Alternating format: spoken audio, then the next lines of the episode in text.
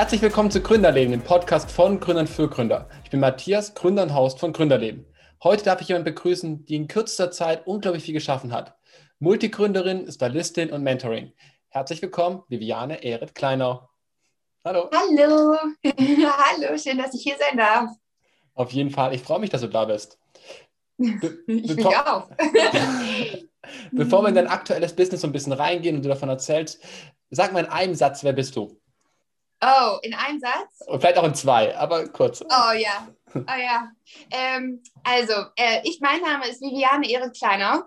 Ich bin, glaube ich, self-made Powerfrau und habe einfach richtig Bock aufs Leben.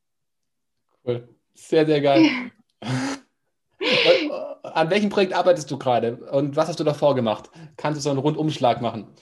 Okay, also ich starte mal so ein bisschen am Anfang, wie das Ganze so losging.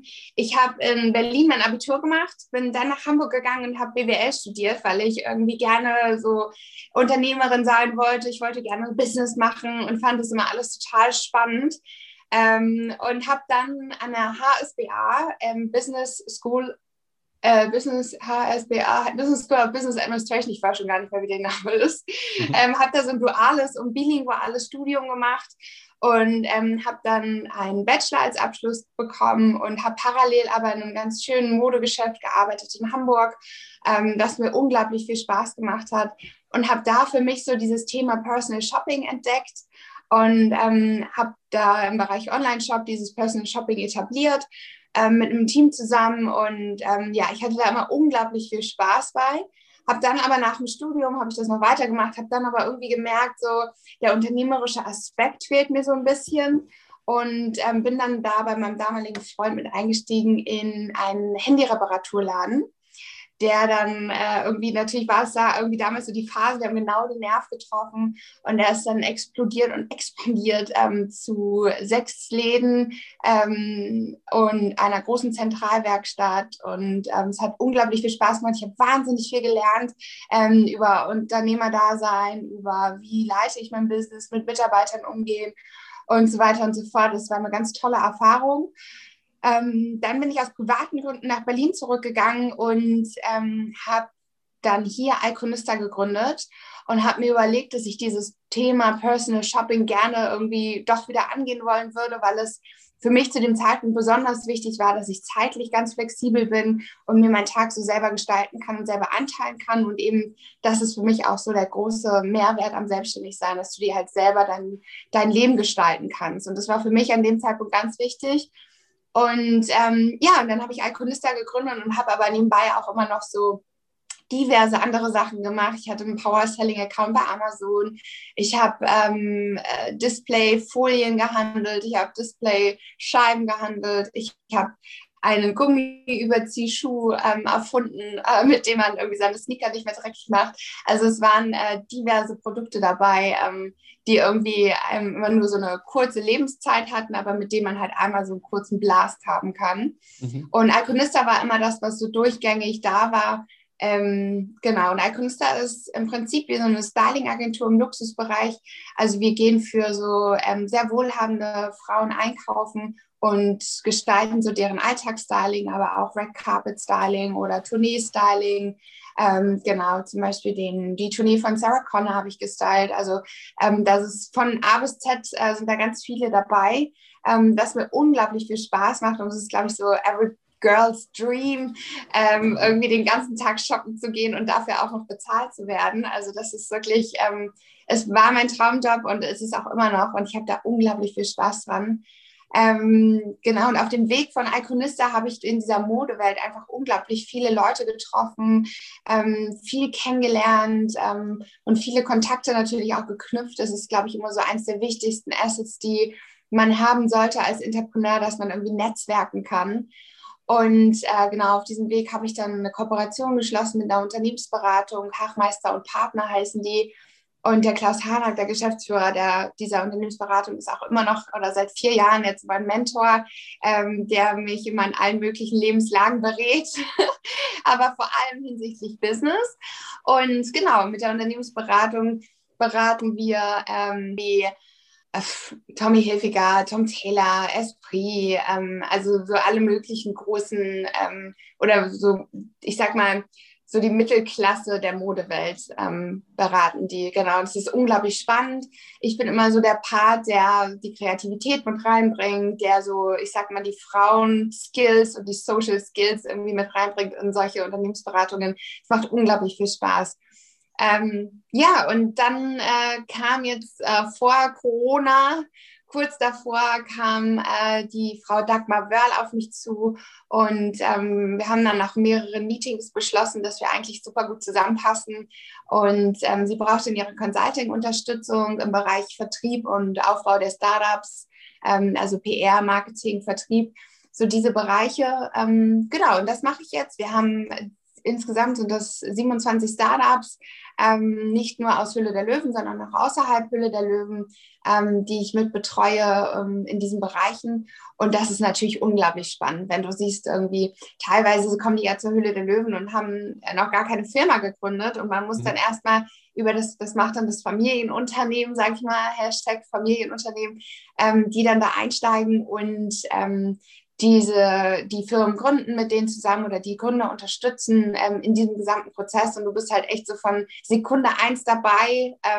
bis dann irgendwann, ja, im besten Fall nach vielen, vielen Jahren der Exit kommt und der erfolgreich war. Und ja, man kann halt junge, aber auch ältere Menschen dabei begleiten, wie sie nochmal so richtig ihren Lebenstraum leben und erfüllen. Das ist, dass du da ein Part sein kannst, ist für mich auch ein riesen Mehrwert. Und man lernt natürlich auch unglaublich viel. Ne? Man ist halt immer außenstehend, also man kann beratend sein, man beobachtet, man sieht viele Fehler oft und immer dieselben. Und man lernt halt selber aber auch unglaublich viel daraus und kann irgendwie sein eigenes Wissen, was man hat oder was man durch den eigenen Werdegang sich irgendwie erarbeitet hat, kann man super weitergeben und kreiert dadurch wieder einen Mehrwert bei anderen. Also das ist das, was ich so den ganzen Tag mache. Cool. Ich höre so ein bisschen raus, es geht bei dir auch sehr, sehr viel um Menschen, oder? Also immer irgendwie Menschen unterstützen, Mitarbeiter, Startups beobachten, also irgendwie auch sehr ums Persönliche, oder habe ich das missverstanden? Ja, auf jeden Fall. Also ich glaube, das ist eines, also das würde ich so als Vertriebsmaus, würde ich sagen, das ist so eines meiner Stärken. Das sind die Menschen und vor allem diese menschliche Ebene. Also ich bin, glaube ich, sehr empathisch und dadurch, dass ich an vielen Punkten in meinem Leben auch schon irgendwie war, wo man sagt so, boah, es geht gar nichts mehr und es ist irgendwie alles ist eine komplette Katastrophe und man steht irgendwie vom Scherbenhaufen, dann irgendwie oder dafür Empathie zu empfinden und irgendwie immer wieder die Motivation zu finden, diese Scherben irgendwie zusammenzutun und daraus doch nochmal wieder ein Bild zu puzzeln, ist, ja, das ist irgendwie meine Motivation und ich glaube, darin bin ich besonders gut. Cool. Und wo soll es hingehen? Also du hast ja die Masterclass für Frauen gegründet, richtig? Oder wo soll es hingehen? Genau. Ja, genau. Die Masterclass für Frauen ist jetzt so das neueste Projekt, was jetzt wahrscheinlich Ende März rauskommen soll. Ich hatte... Also ehrlich gesagt, ich saß zu Hause und habe natürlich auch einige Gründerinnen unter diesen 27 Startups, die ich betreuen darf, und kriege auch sonst so in meinem Freundeskreis und in meinem Umfeld habe ich natürlich auch viel mit Frauen zu tun und sehe immer wieder, dass die sich entweder gar nicht trauen zu gründen, weil sie sich das nicht zutrauen oder ach nee, das überlassen wir lieber anderen und so dieser ewige Selbstzweifel, den wir Frauen irgendwie, ich weiß nicht, ob der irgendwie vielleicht auf unseren Genen liegt, ich habe keine Ahnung, aber ich finde das immer so schade, dass sich Frauen einfach so oft so unfassbar unterschätzen. Und genau, und da habe ich irgendwie gedacht, da muss ich irgendwie ansetzen. Und genau, und dann sehe ich das natürlich auch immer bei den Gründerinnen, dass es oft wesentlich schwieriger ist, als Gründerin sich da durchzuboxen als Gründer. Einfach auch aufgrund, man hat eine Familie zu Hause, man hat Kinder zu Hause, man ist vielleicht sogar alleinerziehend. Das sind ja alles so Themen, mit denen sich Männern, sage ich mal, meistens dann eher weniger auseinandersetzen müssen. Oder diesen Herausforderungen müssen sich Männer weniger stellen. Ja, und genau. Und deswegen habe ich gesagt, so eine Female Masterclass, wo man Frauen auch mit einer gewissen weiblichen Ebene. Und ich glaube, das ist immer das Wichtigste. Frauen wollen halt gerne auch wie Frauen angesprochen werden, in meinen Augen. Und da muss man anders reden und anders Inhalte rüberbringen, als man das jetzt bei Männern machen würde. Das ist einfach meine Erfahrung. Genauso gehe ich auch in einer Verhandlung, wo nur Männer sitzen. Da gehe ich ganz anders rein, als wenn ich weiß, okay, ich verhandle jetzt mit Frauen. Da bringt man andere Argumente, man formuliert anders, man verhält sich irgendwie anders. Und das war mir wichtig, dass in der Female Masterclass, ich möchte gerne, dass die Mädels davor sitzen und das Gefühl haben, da spricht jetzt eine Freundin zu ihnen und diese Freundin möchte sie gerne unterstützen und möchte ihnen Mut machen und helfen, diesen Weg zu gehen. Und das ist so meine Intention hinter der Female Masterclass. Kannst du so in 3 Sätzen sagen, was so der Hauptunterschied ist oder so in 3 Punkten vielleicht zwischen der Ansprache von Männern und Frauen im Aufbau eines Business? Ja, also Frauen sind weniger zahlenlastig. Bei Frauen muss man erobert eine Frau über die emotionale Ebene. Also weniger zahlenlastig, wir brauchen eine emotionale Ebene. Und ich glaube, in der Formulierung muss man die Fantasie mehr ausbauen. Man muss mehr Bilder malen und man muss diese Vision als Bild versuchen, so darzustellen, dass sie für die Frau nachlebbar ist. Und ich glaube, bei Männern, also aus meiner Erfahrung kann ich sagen, dass man bei Männern einfach mit Zahlen, Daten und Fakten und wenig Blumen und wenig Rumgemale kommt man meiner Meinung nach bei denen weiter. Und bei Frauen muss immer so dieses Bild gemalt werden, dass die sich das vorstellen können. Okay. Mhm. Du hast ja gerade von Familie erzählt und dass es schwierig ist als Frau und dass Themen sind, die man als Mann vielleicht nicht so hat. Wie sieht es bei dir da aus? Konntest du eine Familie parallel aufbauen? War das für dich auch Probleme? Also was war da für dich die Herausforderung? Oder wie sieht da der Stand aus? Also, nein, ich habe eine riesige Patchwork-Familie. Mein Freund hat 4 Kinder, die zeitweise auch bei uns wohnen. Und dadurch sage ich immer, also wenn ich jetzt noch ein eigenes Kind haben würde, dann wäre hier richtig Chaos angesagt. Deswegen bin ich da vollends zufrieden. Zudem wohnt meine kleine Schwester mit bei mir, die ziehe ich mit groß, weil wir leider keine Mama mehr haben. Und ja, und deswegen ist sie bei mir und das ist im Prinzip wie mein Kind. Also sie sagt natürlich nicht Mama zu mir, um Gottes Willen, aber ja, also man hat genau dieselben Verantwortungen, Sorgen und Aufgaben, die man, glaube ich, auch bei einem eigenen Kind haben würde. Und das ist total schön und ich sage mal, ich bin einfach direkt mit der Pubertät bei allen Kindern eingestiegen und habe dieses Windelalter übersprungen. Es macht es übrigens nicht weniger anstrengend und die Herausforderungen sind auch nicht geringer. Die werden, glaube ich, umso älter werden die Sorgen nur größer.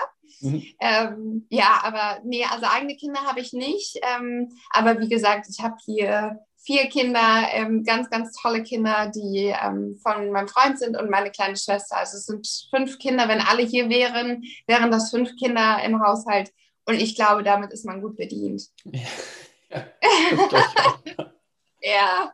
Vielen Dank für den Einblick. Ja. Ich finde das Thema gerade ganz spannend, ich hoffe, es ist okay, wenn wir da noch ein bisschen drauf gehen. Ja. Wie stehst du dazu, also man sagt ja immer, man kann sich als Frau vielleicht mehr so wirklich Karriere oder Kinder, das hast du vorhin auch so ein bisschen angesprochen, glaubst du, es gibt einen Mittelweg? Und wie könnte so ein Mittelweg aussehen? Ja, ich glaube immer, also mich fragen es oft Leute, Gott, wie schaffst du das denn alles? Und gerade auch als mein Freund noch nicht da war, als ich hier alleine mit meiner Schwester war, wie schaffst du das denn mit Kind und diese ganzen 1000 Sachen, die du machst? Und ich muss immer sagen, ich hatte nie wirklich den Luxus zu entscheiden, will ich jetzt Kinder oder Karriere. Also bei mir war immer ein gewisser finanzieller Druck da, dass ich wusste, es geht gar nicht, dass nur das eine oder nur das andere. Also emotional würde für mich nur Karriere überhaupt nicht gehen. Also ich brauche auf jeden Fall so mein Supportfeld und ja, auch meine Abwechslung, ne? Also für mich sind die Kinder so unglaublich viel Lebensenergie und Lebensfreude und gibt mir unglaublich viel Kraft und motiviert mich auch irgendwie jeden Tag weiterzumachen, noch besser zu sein und irgendwie auch als Vorbild zu agieren für alle.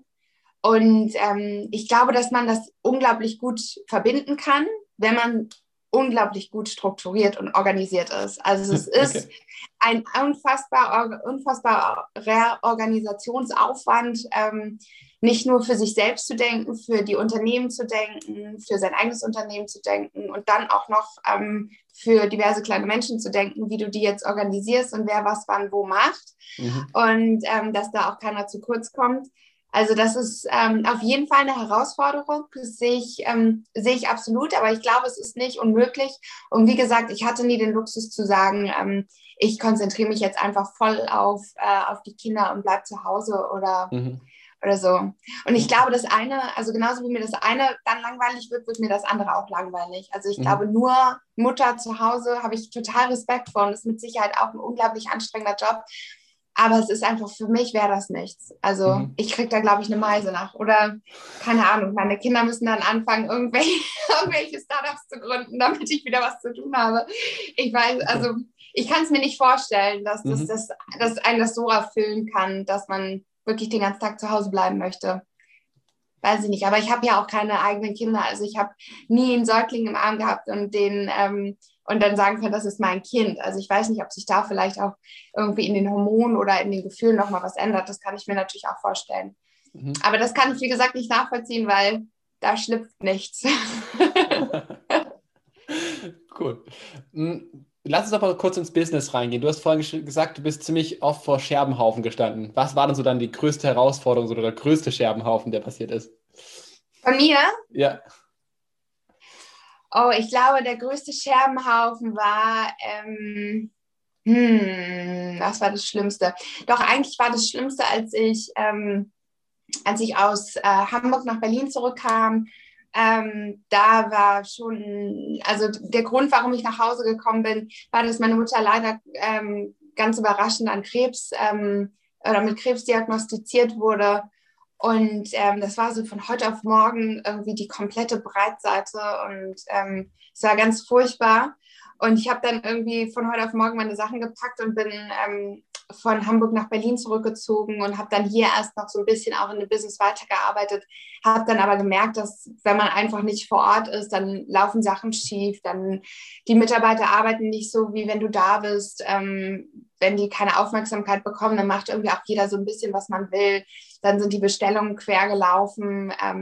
Also da waren diverse Sachen, die dann einfach schief gelaufen sind, weil man die Kontrolle nicht mehr hatte, weil man nicht mehr vor Ort war und weil ich auch einfach mit dem Kopf ganz woanders war. Also ich konnte mich darauf dann nicht mehr so konzentrieren und bin dann da auch raus. Aber trotzdem stand man dann irgendwie so vorm Nichts. Ne? Man hat jahrelang irgendwie dieses Unternehmen mit aufgebaut und hat da unglaublich viel Herzblut reingesteckt. Und dann, war so das irgendwie kaputt oder weg halt einfach. Und und in Berlin war meine Mutter auf einmal sterbenskrank und ich habe meine kleine Schwester. Und ja, das war schon ein ordentlicher Scherbenhaufen. Aber auch da war wieder die Situation, ich hatte gar nicht den Luxus oder Luxus in Anführungsstrichen. Ich hatte gar nicht die Option zu sagen, ich kann nicht oder ich schaffe das nicht oder ähnliches. Diese Option gab es einfach nicht, weil es war... Also es war take it or leave it, ne? Also du kannst nicht einfach gehen von so einer Situation. Du kannst nicht einfach sagen, ja, nee, also das schaffe ich jetzt nicht, ne? Es gab nur die Option, du schaffst das jetzt, weil alles andere würde irgendwie ganz böse enden. Mhm. Und ich glaube, das war so der Scherbenhaufen, den ich am besten wieder zusammengebaut habe. Okay. Daraus wieder aufzustehen und dann, ich saß hier nachts und habe mir überlegt, okay, was kannst du, wie kannst du das machen, wie kannst du das irgendwie unter einen Hut bringen, dass du keine große Verantwortung beruflich übernimmst, sondern einfach, wenn du Zeit hast, arbeitest und dann richtig viel arbeitest und wenn du keine Zeit hast, aber auch nicht irgendwie dich irgendwo abmelden musst oder irgendwie, keine Ahnung, im Krankenhaus sitzt und dann E-Mails beantwortest, weil das geht natürlich auch nicht. Und und Iconista war dann für mich so die brillanteste Idee, die ich in dem Moment hatte, die mir uns allen, also der kleinen Familie, die dann da war, meine Schwester, meine Mutter und mir, die uns echt auf gut Deutsch den Arsch gerettet hat. Das war, weil ich konnte irgendwie, ich war dann vielleicht mal einen halben Tag oder vielleicht auch mal einen Tag weg, aber ich konnte alles vorher organisieren. Das war sehr, sehr punktuell. Die die Shopping-Appointments sind dann halt sehr punktuell oder die Vorbereitung kannst du auch alles schon von zu Hause aus machen. Ich habe dann eine Kooperation gemacht mit dem KaDeWe oder mit der KaDeWe-Gruppe und konnte dann halt von zu Hause aus bestellen und sagen, hier, ich brauche das, das und das und ich brauche das um 15 Uhr in dem Raum. Ich habe da so einen VIP-Personal-Shopping-Raum und die Sachen hängen dann da und dann gehst du mit deiner Kunde dahin. Das ist halt sehr abschätzbar alles, ne? Und da kommt jetzt nicht irgendwie auf einmal noch eine Verlängerung oder noch ein Appointment oder so, sondern du kannst halt immer zusagen oder absagen. Und das war für mich, das war wirklich, wirklich gut. Und also ist es ja weiterhin noch. Aber zu dem Zeitpunkt hat mir das wirklich den Kragen gerettet. Vielen Dank, das offene Teilen. Ja.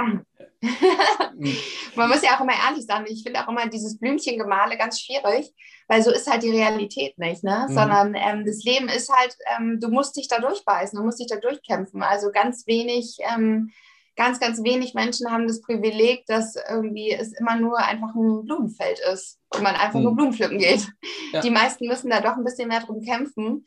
Und für mich ist es auch was inzwischen, ich sage immer, dass das Leben ist wie so ein Computergame. Und du musst immer versuchen, das nächste Level zu erreichen. Und es ist völlig normal, dass in jedem Level gewisse Herausforderungen sind. Und es geht nicht darum, dass man an den Herausforderungen scheitert. Und wenn man scheitert, dann hat man immer wieder ein neues Leben. Und nochmal versuchen und nochmal versuchen. Und irgendwann funktioniert es und du bist im nächsten Level. Cool. Super schönes Bild. Siehst du, ich male ein Bild und du hast es verstanden. Ja. Nochmal kurz auf die Herausforderung eingehend. Welche Herausforderung siehst du denn für kommende Gründerinnen, vielleicht auch wirklich auf das Masterclass bezogene, so als die größte Herausforderung in den nächsten 10 Jahren? Was du vielleicht auch in deiner Masterclass versuchst zu kommunizieren oder was du versuchst weiterzugeben oder darauf müsst ihr achten? Also für mich ist natürlich ganz klar, so wie alle anderen auch, ein Riesenthema die Digitalisierung. Und ich glaube, die Herausforderung, die da sein wird, ist, dass es einfach diese digitalen Riesen gibt, die immer wieder mit diesen unglaublich tollen Ideen rauskommen, wo man irgendwann als Gründer den Anschluss verpasst. Man kann dann immer wieder so kleinere Sachen mit ran tun, aber so ein Amazon ist halt immer noch Amazon und Google ist auch Google. Und da glaube ich, dass einfach diese Riesen im Markt der Digitalisierung so fest etabliert sind und so stark sind, dass es immer schwieriger sein wird, gegen solche Monsterfirmen anzukommen. Das sehe ich auf jeden Fall als Herausforderung. Aber ich sehe auch trotzdem immer noch viele Chancen, weil das eine, was die alle nicht können, ist diese Empathie. Persönlichkeit, Empathie. Ich glaube, dass es in der Zukunft nicht unbedingt so stark mehr darum gehen wird, den wievielten Doktortitel hast du, sondern wie gut kannst du dich verkaufen, weil das ist der einzige Asset, den Maschinen nicht ersetzen können. Die Empathie, wie du rüberkommst, wie du sprichst, wie du andere Menschen auch zu irgendwas bewegen kannst oder motivieren kannst, ne? Das sind alles Assets, die Maschinen nicht können und ich glaube, die werden in der Zukunft immer stärker von uns Menschen gefordert werden. Und das werden die späteren Assets sein, in meinen Augen, die für die Gesellschaft vor allem wichtig ist. Und deswegen glaube ich auch, dass die Female-Rolle in der Zukunft in den nächsten 10, 20 Jahren noch viel wichtiger sein wird, als sie jetzt schon ist. Und dieses ganze Thema Female Empowerment, Female Leaders, weil das ist das, was vor allem Frauen ja unfassbar gut können. Empathie zeigen, diese Social Skills, die man als Frau einfach irgendwie in die Wiege gelegt bekommen hat. Und und ich glaube, dass deswegen die Rolle der Frau auch immer wichtiger werden wird im Business in den nächsten Jahren. Vielen Dank für die Einschätzung. Welchen ultimativen Tipp hast du für junge Gründer? So runtergebrochen nochmal. Guckt euch die Masterclass an. Okay. Das ist mein Tipp, weil ich glaube, das ist wirklich... Also ich habe, die Masterclass ist so geschrieben oder ich habe das so gefilmt, dass man, ich habe ja BWL studiert, ne, so muss man vielleicht anfangen. Ich habe BWL studiert und dieses Studium, ich fand das grausam, wirklich. Also es war für mich die absolute Qual, da irgendwie 3 Jahre hinzugehen. Und die wenigsten Themen fand ich wirklich sinnvoll, die wenigsten Themen habe ich wirklich irgendwie auch jetzt in meinem Alltag wo ich jeden Tag mit Startups zusammenarbeite. Die wenigsten Sachen, die ich da in diesen 3 Jahren gelernt habe, kann ich überhaupt anwenden. Und ich finde, wenn mir damals jemand gesagt hätte, du kannst dir eine Masterclass kaufen und guckst dir in 7 oder 8 Modulen an und danach bist du super vorbereitet auf deine Gründung. Ich glaube, das hätte ich jedem BWL-Studium vorgezogen, weil sich da 3 Jahre hinzusetzen, ist eine unfassbare Zeitverschwendung. Und diese ganzen theoretischen Modelle, die du in deinem Leben nie wieder angucken wirst, braucht kein Mensch. Sondern es gibt ein paar Modelle, ein paar Sachen, die wirklich hilfreich sind, die mich jetzt auch immer wieder begleiten, sowas wie Business Model Canvas oder so. Ne? Das macht wirklich Sinn. Das macht aber auch für jeden Sinn. Und nicht, du musst das nicht irgendwie ein halbes Semester studieren, sondern dass, wenn man das runterbricht, einfach erklärt und es an einem Beispiel irgendwie zeigt, dann versteht man das. Und dann kannst du das. Also das ist alles kein Hexenwerk. Und das ist vielleicht auch so ein bisschen nochmal die Message hinter der Masterclass, die ich mal gerne irgendwie rausbringe oder gerne verbreiten würde, ist, das ist alles kein Hexenwerk. Und es ist auch nicht irgendwie, es können nur ganz privilegierte Menschen und nur hochintelligente Menschen, sondern jeder kann gründen. Und wenn es nur das allerkleinste Startup ist und du erstmal nur ganz, ganz, ganz, ganz klein anfängst, jeder muss bei dieser ganz kleinen Stufe anfangen und sich dann hocharbeiten. Und das ist auch eigentlich das, was Spaß macht. Ne? Ja, und ich glaube, das ist die Message. Also schaut euch die Masterclass an. Cool, sehr, sehr cool. Ich glaube auch, also was ich auch bei mir erlebe, ist eben dieses logische Denken, also eben dieses Verständnis für bestimmte Modelle, also ganz klassische Rechnungswesen, aber halt so ganz einfach und es muss gar nicht so wahnsinnig in die Tiefe gehen und dann logisches Denken draufsetzen, dann hat man irgendwie schon wahnsinnig viel, was funktioniert. Ja. Ich habe mir damals, ich weiß nicht, ob du das, hast du auch BWL studiert? Online-Marketing habe ich studiert, wo auch BWL-Teile anteilig sind, genau. Ja. Ah, okay. Hattest du Abraham Maslow schon? Ja. Das war für mich auch so ein Modell. Weißt du, da haben wir irgendwie, keine Ahnung, ich weiß schon gar nicht mehr, wie die anderen alle heißen, aber die haben die mit super komplizierten Modellen versucht, denselben Sachverhalt beizubringen. Und ich habe irgendwie gedacht, so Maslow hat das Ganze super runtergebrochen, auch wirklich das Essentielle, was du brauchst. Ja. Und da war ich so begeistert von, daraufhin habe ich ihn mir tätowiert. Sehr cool. Ja, ich gut, die Pyramide habe ich auch noch dazu gemacht. Sehr cool. Ja, da gucke ich echt ab und zu mal drauf, wenn ich so ein bisschen verzweifelt bin oder irgendwie denke, so um Gottes Willen, ne, was war das schon wieder für ein Tag, so morgens um 3, wenn ich dann fertig bin mit Arbeiten. Und da gucke ich ab und zu mal drauf und denke wirklich dran, hast du die Stufen unten erreicht, hast du was gegessen, was getrunken, also so voll simpel, ne? Ja. Aber tatsächlich, wenn man in so einem Strudel drin ist, finde ich, bringt einen das weiter. Geiler Tipp, werde ich für mich auch machen. Ich werde es mir irgendwo aufhängen und draufschauen. Ja. Cool. Macht es, wirklich. Macht es. Also ich bläue das auch immer hier meiner Familie ein. Ja. Aber du, ich setze das hier durch. Sehr cool. Ich habe noch 3 kurze Fragen für dich, wo ich 3 kurze Antworten gerne hätte von dir. Okay. Kurz ist immer schwierig. Ja. Jedes sehr gerne. Machst du Sport? Ja. Okay. Wie wichtig ist Nachhaltigkeit? Das war wirklich kurz, ne? Ja, das war sehr kurz. Das war wirklich kurz. Wie wichtig ist Nachhaltigkeit für dich? Oh, sehr wichtig. Okay. Sehr wichtig. Wenn man, ich habe ja nicht die ganzen Kinder in die Welt gesetzt, aber wenn man weiß, zumindest der Partner hat 4 Kinder in die Welt gesetzt, dann muss man drüber nachdenken, was passiert, wenn die mal so alt sind wie ich. Okay. Empfindest du dich als erfolgreich?